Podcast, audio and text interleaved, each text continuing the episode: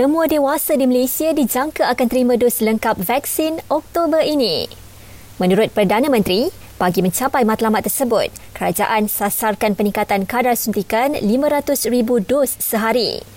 Tambah Tan Sri Muhyiddin Yassin, sasaran itu dipercepatkan susulan penemuan varian baru yang lebih ganas dan peningkatan mendadak kes positif sejak kebelakangan ini.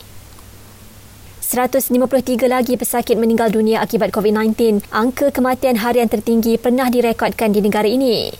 Ia menjadikan jumlah kes kematian akibat wabak itu kini melepasi angka 7,000. Kes baru COVID-19 pula turun sedikit kepada 10,710 kes dengan Selangor kekal penyumbang tertinggi. Lebih 4,800 kenderaan yang cuba rentas negeri tanpa kebenaran termasuk untuk pulang ke kampung menyambut Aidiladha di arah berpatah balik Jumaat lepas. Menurut Timbalan Perdana Menteri, ia merupakan angka tertinggi pernah dicatatkan sejak Pelan Pemulihan Negara dilaksanakan. Pintu masuk utama ke Terengganu iaitu sempadan Terengganu Kelantan dan Terengganu Pahang serta laluan tikus dikawal ketat.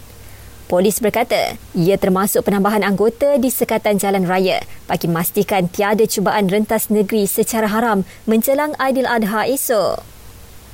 Dan sidang khas Parlimen yang bakal berlangsung bermula 26 Julai hingga 2 Ogos nanti ada ruang untuk perbahasan. Jelas Menteri di Jabatan Perdana Menteri bagi Parlimen dan Undang-Undang.